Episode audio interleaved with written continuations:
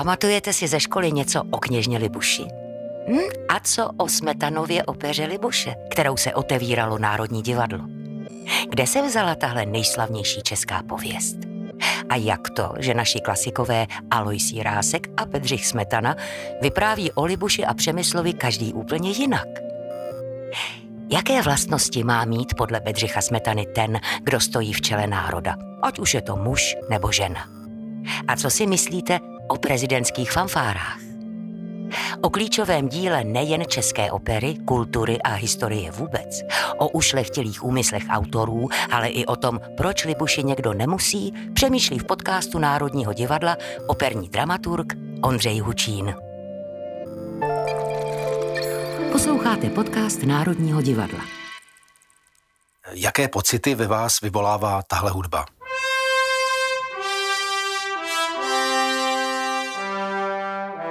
Byla napsaná pro operu, pro divadlo, ale znají ji samozřejmě dobře i ti, kteří v životě v divadle nebyli. Jsou to přece oni dobře známé slavnostní fanfáry prezidenta České republiky, dříve Československa.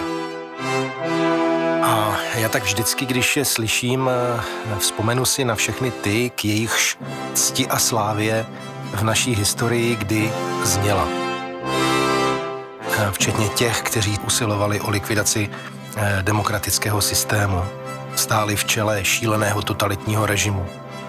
Těch, kteří se do nejvyššího úřadu drali přímo s makiavelistickou žíznivostí pomoci. No a najednou se mi ty vznešené tóny trubek, trombónů a lesních rohů v uchu tak nějak skazí a všechno to zní nepatřičně, sprofanovaně. Ale eh, nechme prezidentské fanfáry teď stranou. Ty přece byly s původně ušlechtilým úmyslem eh, převzaty z opery, o níž tu dnes bude řeč z Libuše.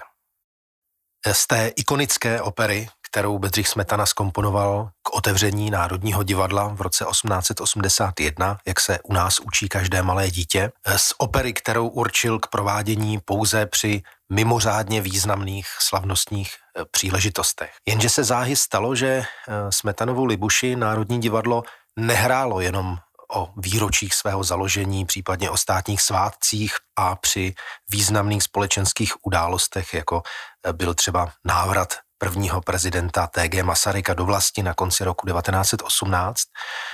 Nejbrž třeba hned tři měsíce poté pro účastníky sjezdu zemské jednoty společenstva řezníků a uzenářů. A zcela zvláštním nevkusem ve eh, vztahu k Libuši pak vynikal komunistický režim.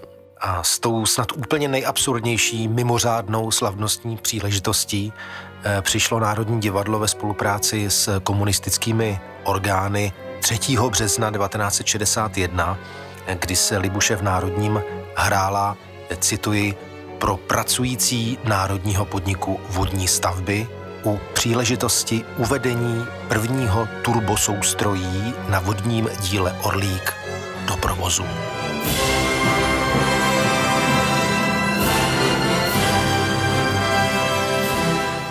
Já jsem Ondřej Hučín a tentokrát bych se chtěl pokusit odházet z naší národní opery nánosy hlušiny, pod kterou se tohle pozoruhodné Smetanovo dílo dusí.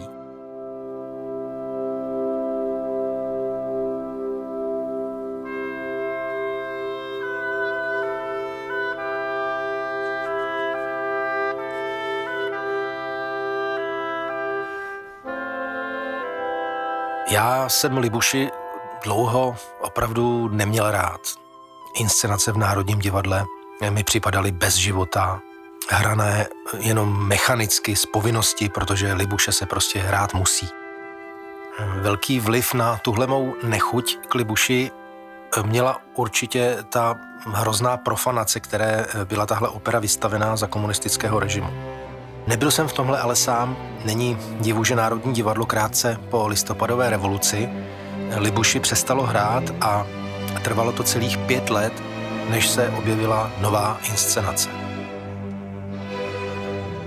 Zatímco Libuše z roku 1995 v režii Petra Novotného měla být do určité míry obrazoborecká, pak ta inscenace současná, kterou vytvořil režisér a zároveň ředitel Národního divadla Jan Burian spolu s Petrem Zuskou, kostýmní výtvarnice Kateřina Števková a scénograf Daniel Dvořák, vychází z toho, že Smetanova Libuše je plodem Českého národního hnutí 19. století, vychází z představ, které se tehdy v souvislosti s pověstí o Libuši pěstovaly.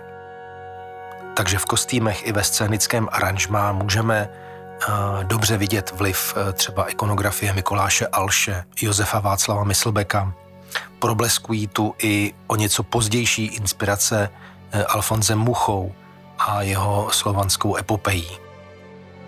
Ta inspirace českým výtvarným uměním malbou i sochařstvím 19. století je v naší inscenaci dobře patrná od samého začátku. Hned ten první obraz, eh, který vidíme po otevření eh, opony, je jakási velká plastika, velké sousoší složené z ženských postav v nejrůznějších pozicích.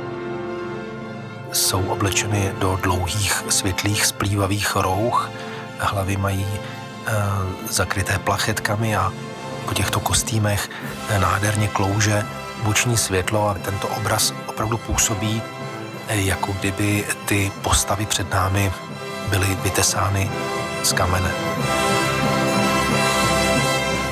Příběh eh, se v naší inscenaci odehrává kolem jakéhosi velikého rituálního kamene v popředí a na středu scény. Tento motiv se v samotném závěru představení promění, rozpadne se a promění se v základní kámen Národního divadla. E, tohle přemostění mýtických časů do dob, kdy vznikaly základy naší novodobé kultury, je, řekl bych, takovým zásadním myšlenkovým rámcem naší inscenace. Slavná kněžna,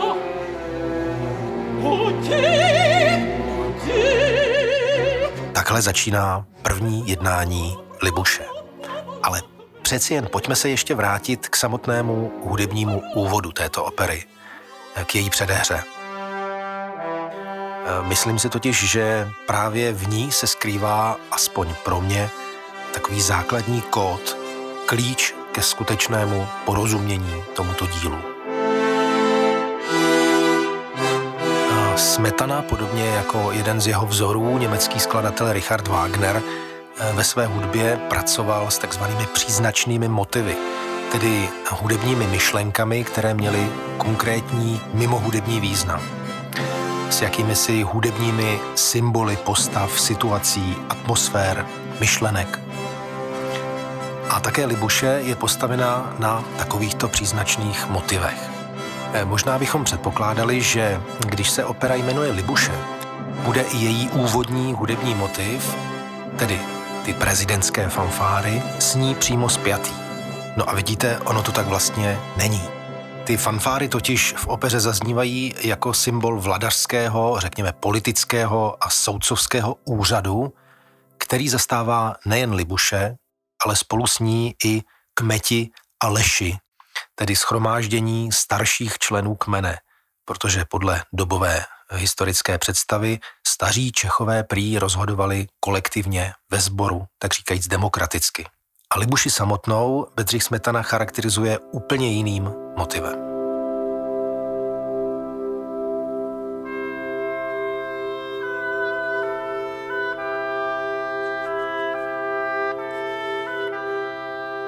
Poprvé ho slyšíme v předehře hned po fanfárách. Je to subtilní a poklidně znějící melodie, která klesá z výšky dolů a vytváří dojem uklidnění, spočinutí.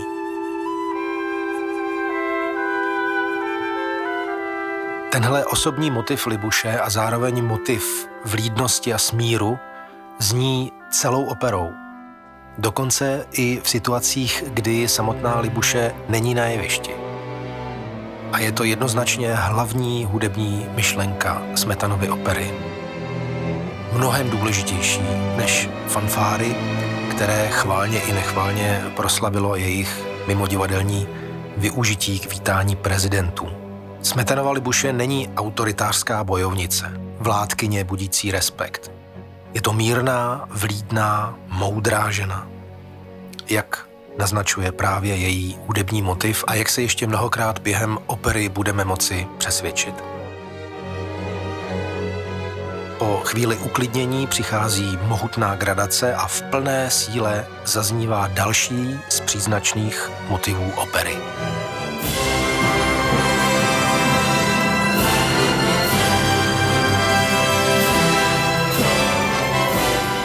Tenhle motiv je spojený s postavou Přemysla.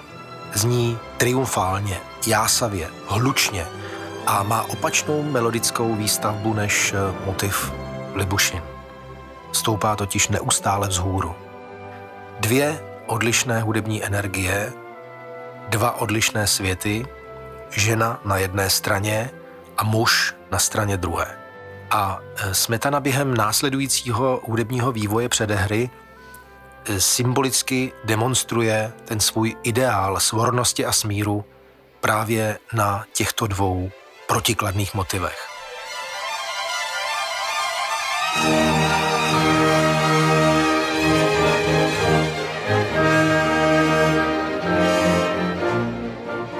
Oba motivy, Libušin i Přemyslův, eh, spolu vedou dialog.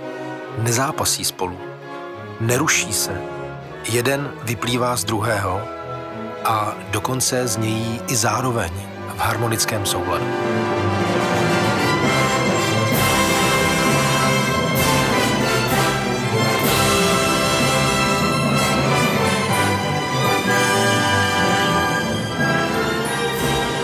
Symbolickým poselstvím předehry k Libuši není fanfárová oslava příchodu mocenské autority – nýbrž smírný dialog protikladů, vedoucí k harmonii a uvolnění radostné hudební i životní energie.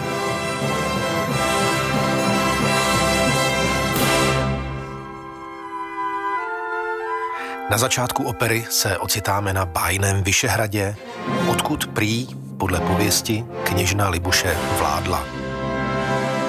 První jednání otevírá Radmila, sestra z nesvářených bratří Chrudoše a Šťáhlava s prozbou, aby Libuše spor mezi bratry rozsoudila. Slavná kněžna,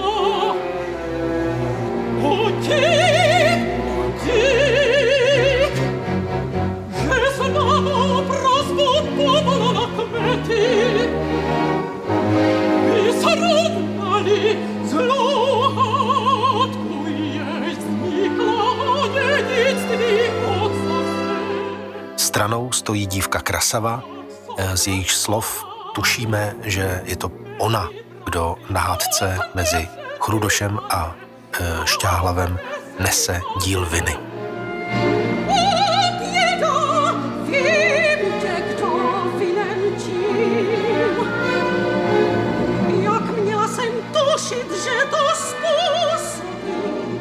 Hned poté si poprvé v opeře bere slovo Libuše z orchestrálního přediva se, tak říkajíc, vyloupne měkká prodleva dřevěných dechových nástrojů a do sklidněné atmosféry zazní první Libušina slova.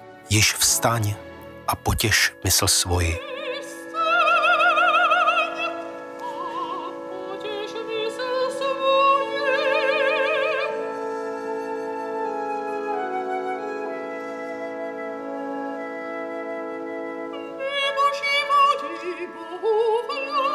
Tady před námi nestojí velemajestátní panovnice, věštkyně s velkým V nebo politická autorita. Smetanova Libuše je člověk, žena, poselkyně smíru, porozumění a souladu. My jsme teď slyšeli, jak tu první frázi Libuše zpívá její představitelka v naší inscenaci, paní Iveta Jiříková. A když posloucháme nahrávky různých slavných představitelek Libuše v minulosti, eh, můžeme si všimnout, jak do zpěvu téhle fráze proniká kromě individuálních hlasových dispozic i něco jedinečného, co každá z těchto pěvkyň, z těchto žen nese v sobě. Eh, třeba legendární Libuše Marie Podvalové.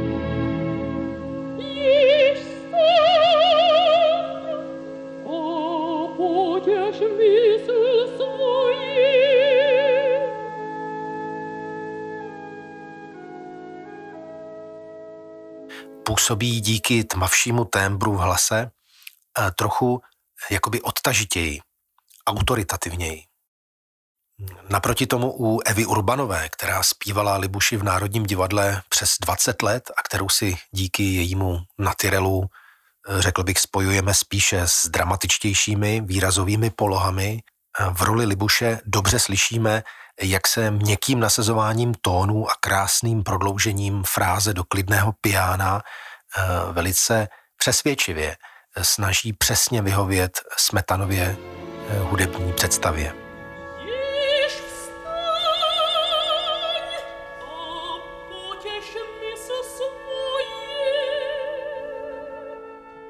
Libušina věta končí půltónovým melodickým postupem vzhůru, který dává najevo Libušin cit, něhu, vlídnost, ženskost, až mateřskost. Ale kdybych si mohl sám vybrat, která Libuše na mě v této chvíli, na samotném začátku její role, působí uh, úplně nejvroucněji, nejněžněji, pak musím říci, že je to Gabriela Beňačková.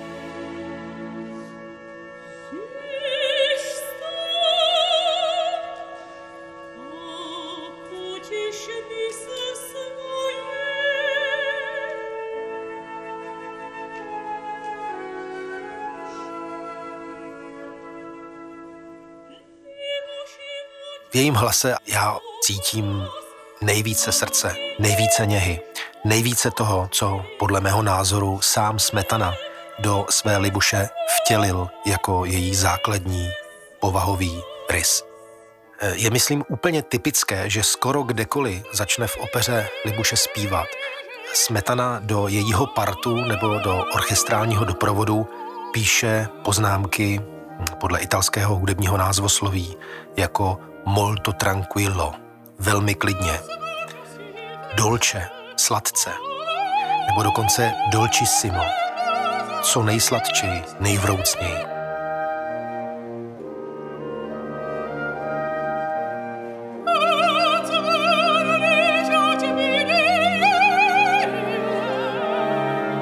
Vraťme se teď ale zpátky do prvního jednání Smetanovy opery. Libuše je volána do soudcovského úřadu.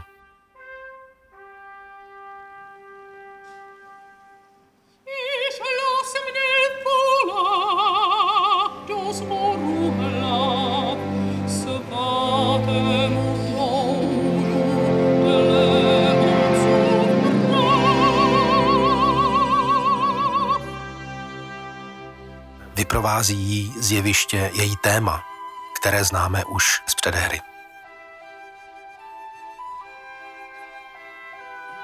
Stranou na jevišti teď zůstává jen Krasava s Radmilou. Krasava líčí obraz zkázy, kterou může způsobit spor dvou bratří, Chrudoše a Šťáhlava mezi sebou.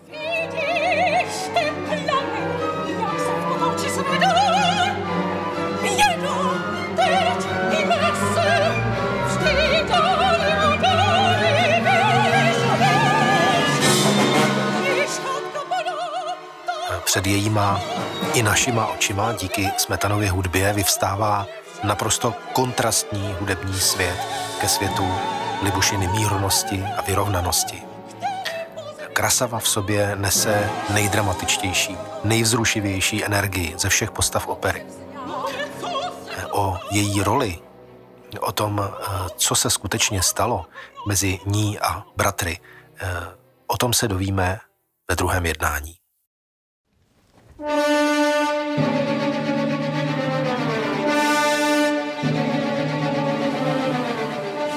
Druhý obraz prvního jednání začíná ryze mužsky. V prvním obraze jsme viděli Libuši a její děvy, její dámský doprovod a nyní před námi v naší inscenaci za vzrušené, neklidné hudby defilují strnulé postavy mužských bojovníků. Scénograf Daniel Dvořák Spartů použil dokonce jezdící chodníky, po nichž statické postavy přijíždějí na scénu a zase ji opouštějí a vyvolávají znovu onen zmíněný odkaz k českému výtvarnému umění 19. století. Na jevišti proti sobě stojí Chrudoš a Šťáhlav a vzájemně se osočují.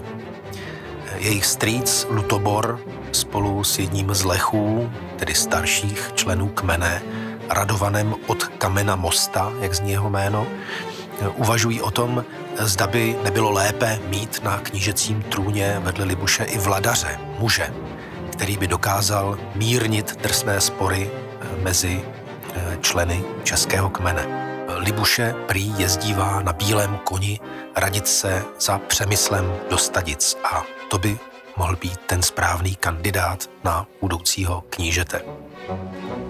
Praví se, že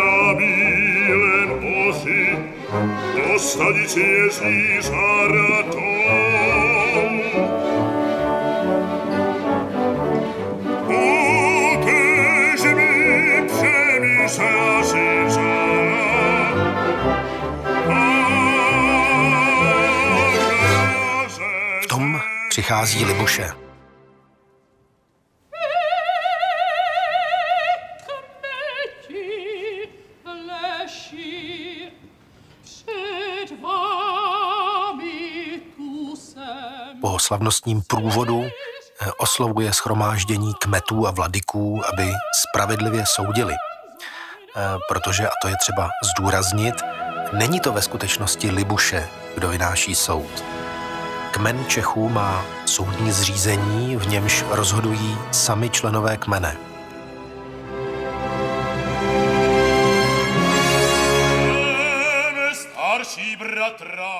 Bratři Chrudoš a Šťáhlav se přou o dědictví po otci.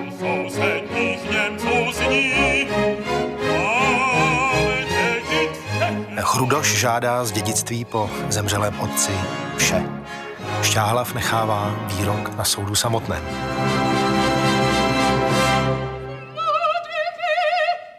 Libuše tu připomíná, že dle kmenového práva se dědictví má rozdělit stejnou měrou, nebo mají oba bratři pečovat o dědictví spolu.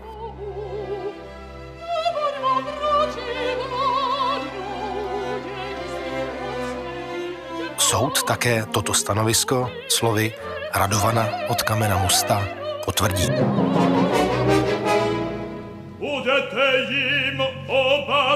Chrudoš ale protestuje.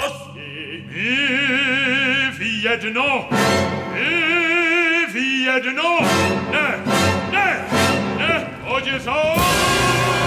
Odmítá uposlechnout rozsudek soudu, kterému předsedá pouhá žena a Dopouští se oné známé, dnes bychom řekli, sexistické narážky. Váš soud je mi ničím, neboť z ženy jest.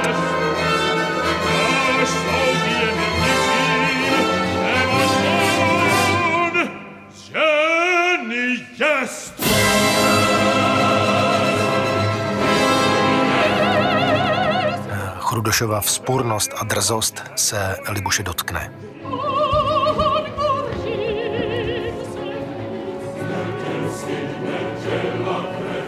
Libuše se nakonec rozhodne povolat na trůn muže, který by mohl lépe čelit takovým útokům, jako byl ten Chrudošův. Žádá, aby jí kmenové schromáždění určilo toho, eh, koho si má vzít. Lid ovšem ponechává volbu na samotné Libuši. Eh, Smetanovi staří Čechové jsou zde pojati jako nejen ti, eh, kteří soudí kolektivně a řídí se spravedlivými zákony, ale také jako vlastně velmi moderní lidé prosazující svobodnou volbu životního partnera. Což od dob raného středověku až do relativně pozdního novověku, jak víme, zdaleka nebývalo samozřejmostí.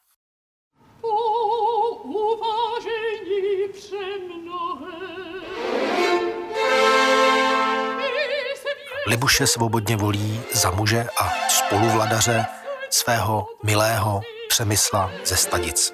což lid doprovází jásotem, zatímco v orchestru se ozývá nám již známý Přemyslův jásavý příznačný motiv.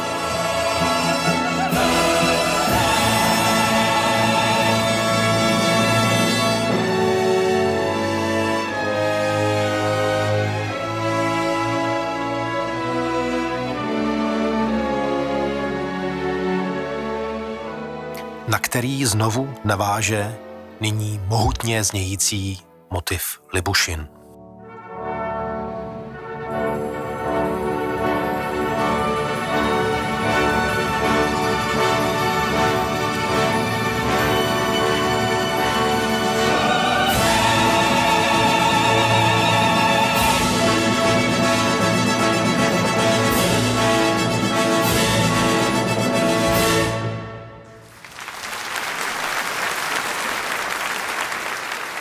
Možná si teď lec kdo řekne, no to je prostě stará česká pověst, kterou všichni známe ze školy a hlavně z těch jiráskových starých pověstí českých. Libuše soudí Chrudoše a Šťáhlava, vezme si Přemysla Oráče a pak věští slávu Praze. Jenomže ouha, vezměte si po letech zase do ruky Jiráska a žádného Chrudoše a Šťáhlava tam nenajdete. Libuše tam soudí dva nějaké bezejmené muže, kteří ani nejsou bratři, eh, jako u Smetany a celý ten příběh vypadá dost jinak. Jak je to možné, že tuhle národní pověst vypráví takové dvě autority české kultury, jako Jirásek a Smetana, každý docela jinak? Je to tím, že Smetanova opera vychází z úplně jiné inspirace než Jirásek. Jirásek staví své vyprávění na tradované verzi pověsti, která je poprvé v takové ucelenější, ale i dost rozporuplné podobě, eh, zapsaná v Kosmově latinské kronice z 12. století. Jenomže Josef Vencik, Smetanův eh, libretista, napsal libreto Libuše podle úplně jiné předlohy. A tou byl takzvaný rukopis zelenohorský. Mnohým posluchačům dobře známý falzifikát počátku 19. století, který se tvářil jako raně středověký rukopis, mající dokládat eh, vyspělost české literatury eh, a společnosti. A právě tento rukopis, rukopis zelenohorský, obsahuje básnickou skladbu, jejímž tématem je Libušin soud nad dvěma bratry, Chrudošem a Šťáhlavem. Eh, tihle dva nám známí bratři až do nějakého roku 1816-17 vůbec neexistovaly. Vymyslel je padělatel rukopisu Zelenohorského, pravděpodobně literát a archivář Václav Hanka. Tak a teď samozřejmě každý, kdo Smetanovu Libuši nemá z nějakého důvodu rád, a já jsem k ním svého času také patřil, eh, řekne, no tak vidíte, Česká národní slavnostní opera eh, stojí eh, celá na podvodu. Na rukopisu, který je sfalšovaný, je to celé jenom humbuk. Eh, ale tady musíme říct na obranu Venciga a Smetany, hm, že oni eh, psali svoji Libuši v přesvědčení o historické autenticitě rukopisů. Eh, v jejich době stále ještě převažovalo takové mínění. I když byli jednotlivci, kteří rukopis Zelenohorský považovali za falzifikát již tehdy, ba dokonce i předtím.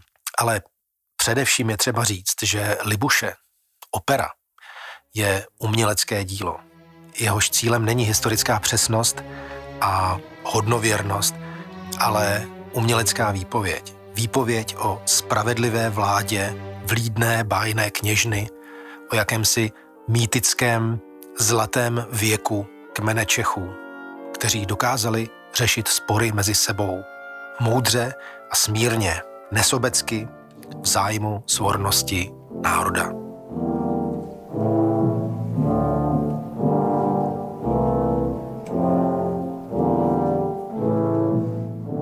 Druhé jednání Libuše začíná nezvykle pochmurnou hudbou. První obraz eh, tohoto druhého jednání je nejtemnější i nejdramatičtější část celé opery.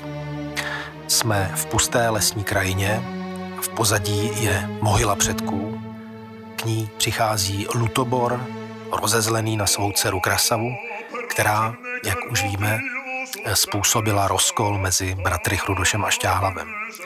Krasava otci vysvětluje, že se nechala strhnout zaslepenou vášní k Chrudošovi, chtěla z něj dostat vyznání lásky a když nepřicházelo, začala předstírat náklonost k jeho bratru, Šťáhlavovi.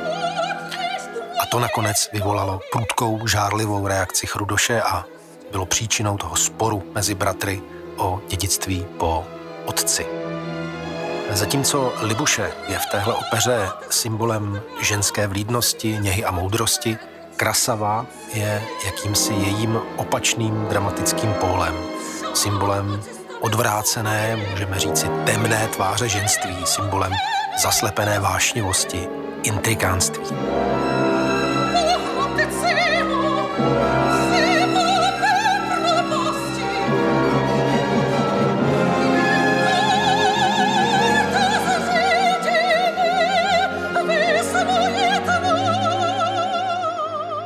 Mimochodem, eh, Krasava je do pověsti o Libuši eh, přimyšlena Josefem Vencigem. Tuhle postavu ani eh, motiv sporu dvou mužů kvůli ženě v žádném jiném zpracování této pověsti nenajdeme.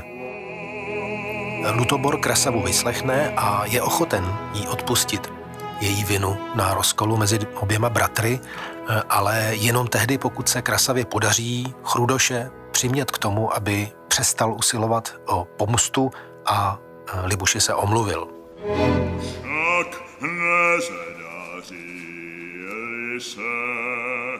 A když se to Krasavě nepodaří, její otec Lutobor ji zavrhne. Pak mi schodí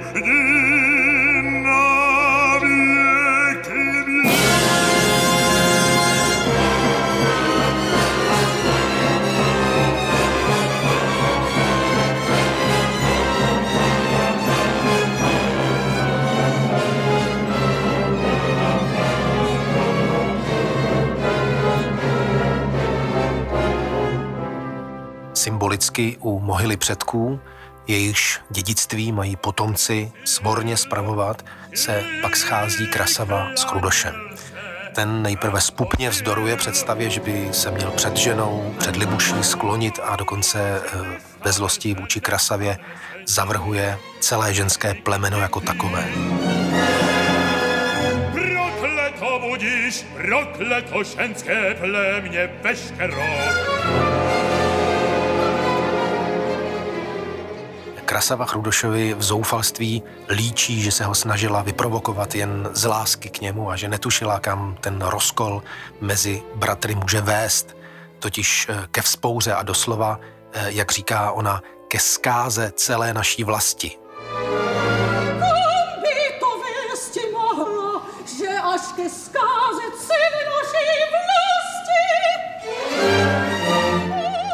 Ale třeba znovu rozumět v symbolické rovině, ne doslova, realisticky. Nejde tu jen o spor dvou konkrétních bratří.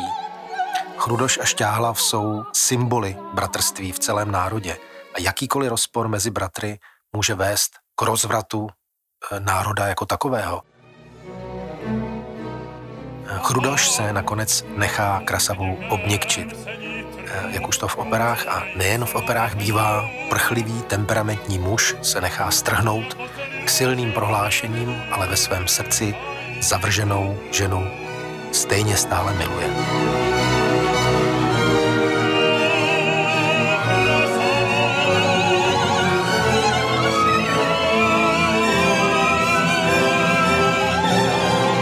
Smíření mezi Krasavou a Chrudošem jsou svědky sestra Radmila, otec Ludobor i bratr Šťáhlav. Všichni příslušníci jednoho rodu.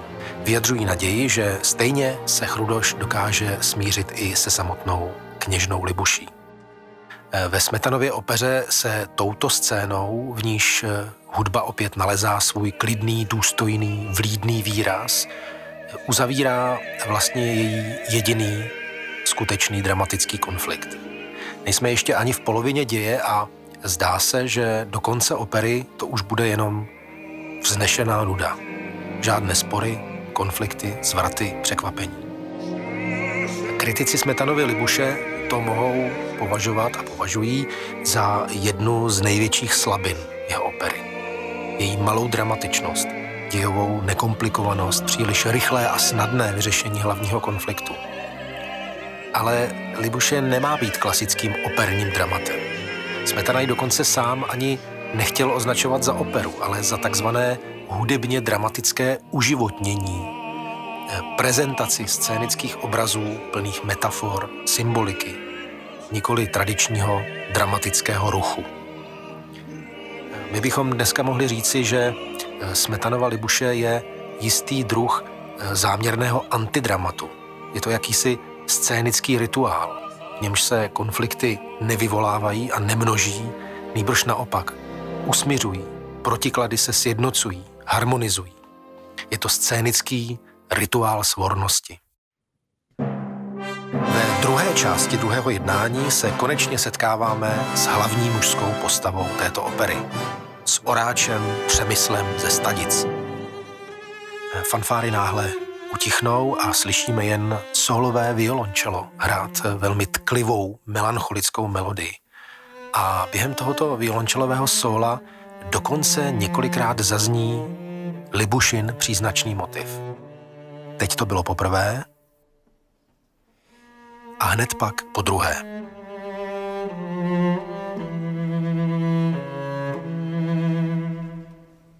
Violončelové solo je nepochybně spojené významově s postavou Přemysla. Zatímco ten jeho e, jásavý, orchestrální příznačný motiv ho ukazuje jaksi zvnějšku jako mužného a v budoucnosti slavného knížete Čechů, e, to čelové solo e, ukazuje Přemyslovo nitro, jeho srdce, jeho mysl. A Libušin motiv hraný violončelem, tedy přemyslovým srdcem, bychom mohli říct, svědčí o tom, že přemysl je zamilovaný. Tohle je zase úplně zřetelný smetanův záměr prezentovat Přemysla ne prvoplánově jako reka, hrdinu, borce všech borců, ale jako docela obyčejného muže, plného ušlechtilých citů. Jako mužský protějšek vlídné libuše – Tyhle momenty, kdy Smetana uhýbá z hlučné slavnostnosti a hudebně prostými prostředky líčí eh, čisté přímé charaktery hlavních postav, eh, mám na jeho opeře asi úplně nejradši. Taká to snad předtucha, že osud změny strojí, na scéně se objevuje Přemysl a celý svůj první výstup stráví v myšlenkách na Libuši.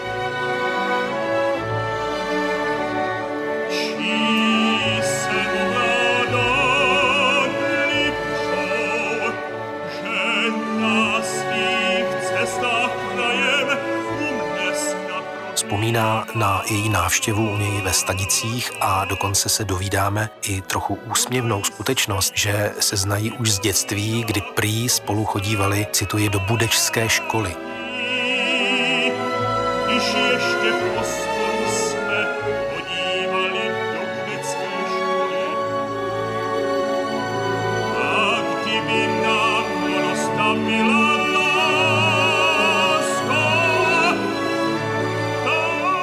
Motiv eh, převzal libretista Libuše Josef Vensik od českého renesančního učence Daniela Adama z Veleslavína, který ve své verzi této pověsti chtěl přemyslovou školní docházkou poněkud eh, vylepšit jeho sociální status vesnického oráče.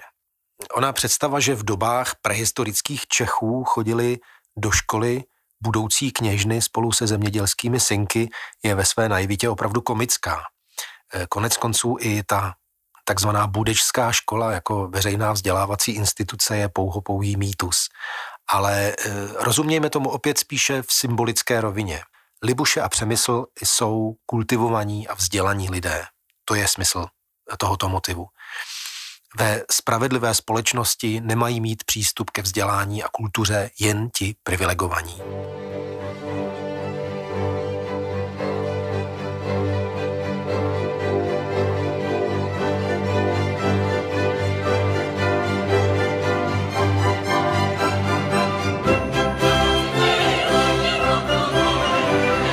Přemysla potom z jeho úvah vyruší vesničané, kteří za svým hospodářem přicházejí se zprávou, že práce na poli skončila a je čas do žínek. Eh, mimochodem tady eh, se v naší inscenaci eh, mění tak trochu její vizuální vyznění. Kostýmní výtvarnice Kateřina Števková pro ty lidové výjevy volí mnohem pestřejší, výraznější barvy, takže ty jednotlivé obrazy, které tady v, tom, v té části druhého jednání vidíme, připomínají spíš malbu, zatímco eh, ty vážné výjevy z těch obrazů předchozích působily spíš jako inspirace uměním sochařským. Eh, Petr Zuzka podává stadické obyvatele smírnou komickou nadsázkou. Tentokrát, eh, řekl bych, inspirovaný ve své choreografii mechanickými pohyby lidových betlémů.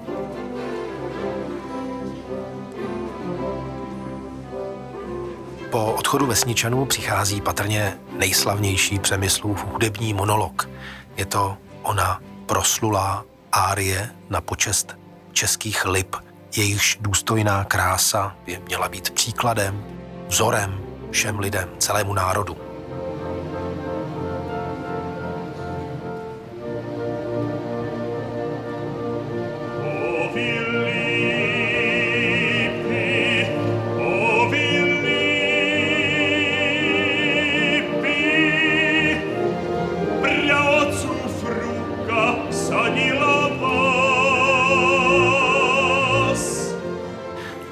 Přemyslovu chvalospěvu na Lípy už následuje dlouhé slavnostní finále druhého jednání. Za zvuků slavnostní hudby, níž zní Libušin příznačný motiv, tentokrát se vší zvukovou okázalostí, přichází k Přemyslovi poselstvo zvěstující kněžninu vůli. Přemysl výzvu přijímá, loučí se se svými vesnickými přáteli, se svým povoláním prostého oráče a míří znovu za slavnostního provolávání slávy za Libuší na Vyšehrad.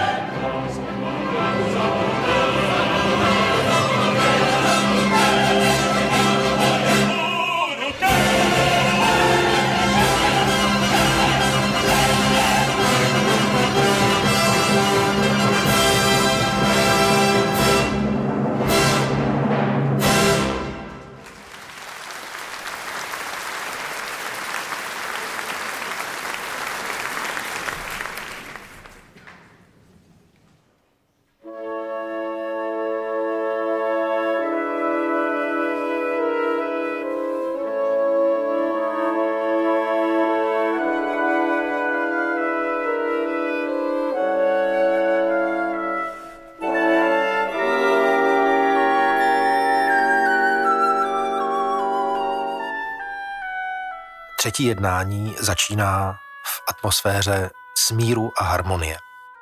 Libuše tady oznamuje smíření mezi bratry.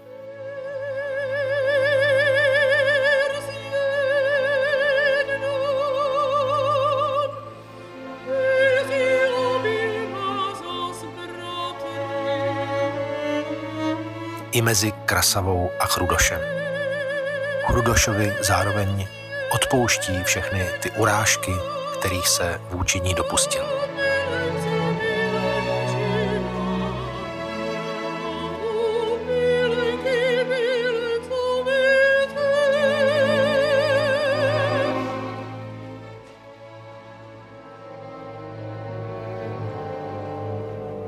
A potom už se všechno chystá na Přemyslův příjezd. Libuši strojí děvy do svatebního a na Vyšehradě se schromažďuje lid.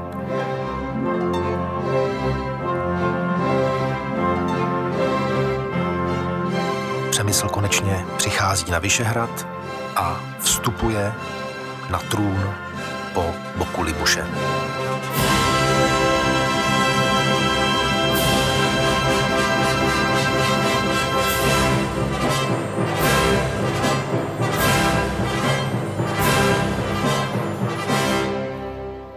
Dokonce ještě i teď se zdá, že Chrudoš možná odmítne projevit před přemyslem svou poslušnost. Ale na místo projevů podřízenosti Přemysl Chrudošovi nabízí bratrské oběti. Na zem, ke mně, sem, na prsa Vládce a podaný jsou si rovni a hodní zájemné úcty. Takže už nejsou vládce a podaný, ale bratři. Spory jsou urovnány, protiklady zharmonizovány, muž Přemysl se ujímá vlády spolu s ženou Libuší a lid jim provolává slávu.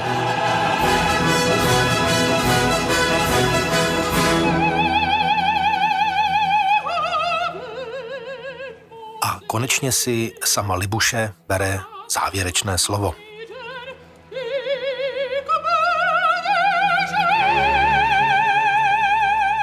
Děkuje Bohům za velký den smíření a v zanícení prorockém, jak praví Smetanova partitura, obrací pohled do budoucnosti. Přichází asi nejznámější scéna z celé opery, takzvané Libušino proroctví. E, v němž před jejíma očima i očima nás diváků defilují jako na zvláštním věšteckém orloji, abychom tak řekli, celebrity českých národních dějin.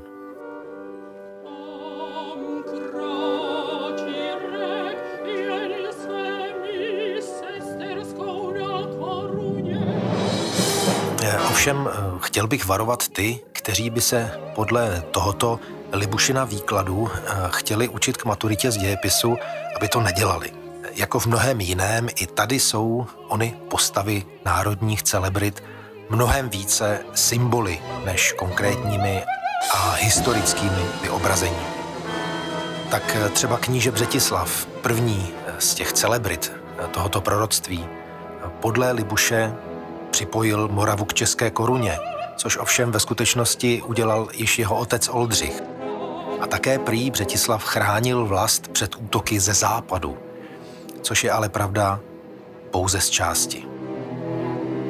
Jaroslav ze Štenberka podle Libušiných slov zachránil české země na východě. Zase je tu důležitější symbolika, protože onen Jaroslav ze Šternberka je postava e, zcela vymyšlená, ani třetího českého ochránce, krále Přemysla Otakara II., necharakterizuje Libuše úplně s vědeckou přesností. Když eh, zpívá Buď vítán mi, o pane, vládnoucí od moře k moři.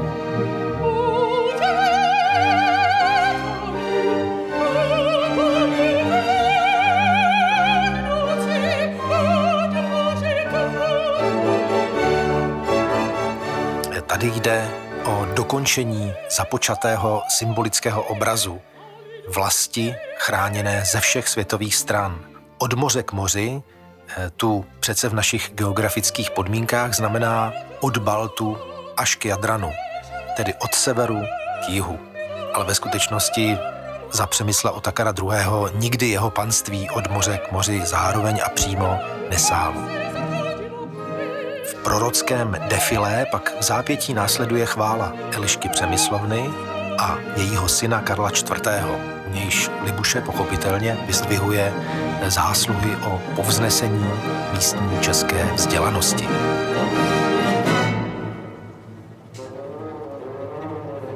Čtvrtý obraz Libušina proroctví přináší zlom a vizi rozvrácené a zevnitř i zvenčí ohrožené země. Tato vize u Smetany nese název Žižka, Prokop Veliký a Husité.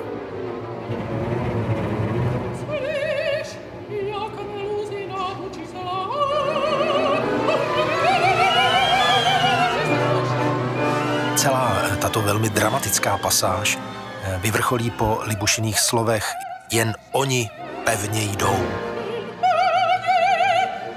údernou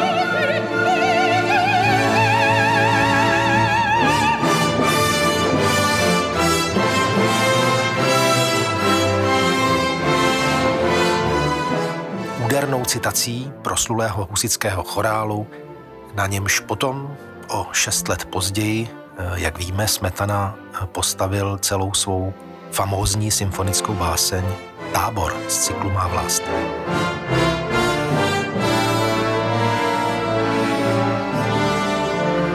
Jako posledního spatří Libuše ve svém vidění krále Jiřího z Poděbrat, posledního Čecha na českém královském trůně.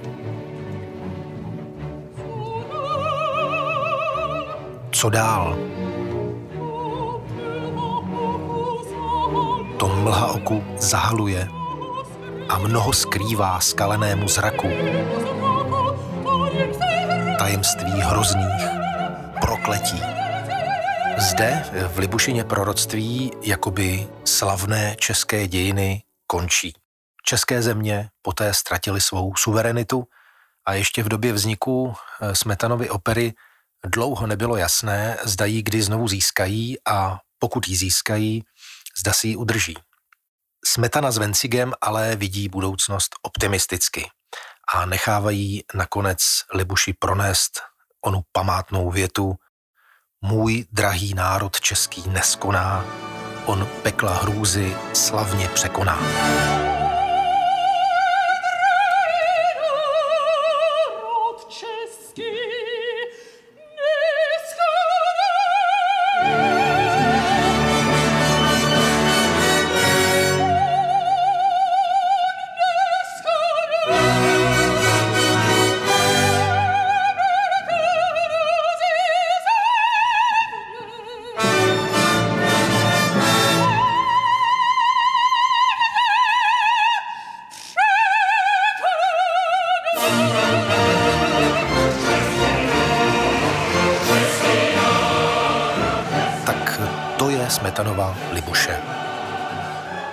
Slavnostní opera. Hudebně dramatické uživotnění slovy Smetanovými. Má být tahle slavnostní opera prováděna pouze při slavnostních a mimořádných příležitostech, jak si to přál autor? A co jsou to ty opravdu mimořádné a slavnostní příležitosti? A máme brát při jejím poslechu v potaz všechno to, s čím kdy byla a je spojována? Dá se vůbec od všeho zvnějšku přidaného očistit? Já osobně si myslím, že Libuši je potřeba poslouchat především v klidu. Nenechat se unést slavnostními nebo nějakými jinými okolnostmi, které ruší to přímočaré napojení na příběh, téma a hudbu. To hlavní, o co Smetanově Libuši jde, je podle mého názoru mravní výzva – Výzva k jednotlivci i k celé společnosti. Výzva ke svornosti, to je pojem, který se v textu Libuše vícekrát opakuje. Výzva ke smíru, k mírnosti, vlídnosti, souladu. Společnost, národ, jakýkoliv lidský celek nemůže přežít, pokud je rozvracen vnitřními boji, soupeřením, křivdami, mstou a tak dále a Smetana s Vencigem nám předkládají v Libuši svůj ideál. Ideál společnosti, v jejímž čele stojí překvapivě žena, která dokáže směřovat, spojovat protiklady do souladného harmonického celku. To je základní dramaturgická myšlenka celé téhle opery, která sama o sobě opravdu nemůže za to, že byla později špatně chápána, využívána a zneužívána k reprezentaci a oslavám úplně jiných věcí.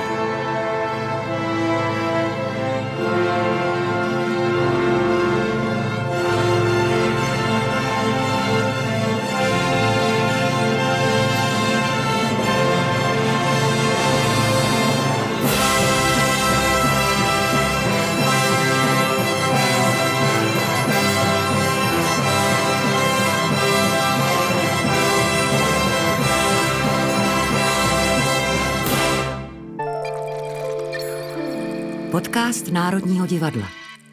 Slyšeli jste podcast z cyklu K jádru věci o našem českém operním pokladu. Milovanou i nenáviděnou Libuší vás provedl operní dramaturg Ondřej Hučín. Seznam všech použitých ukázek najdete v anotaci epizody.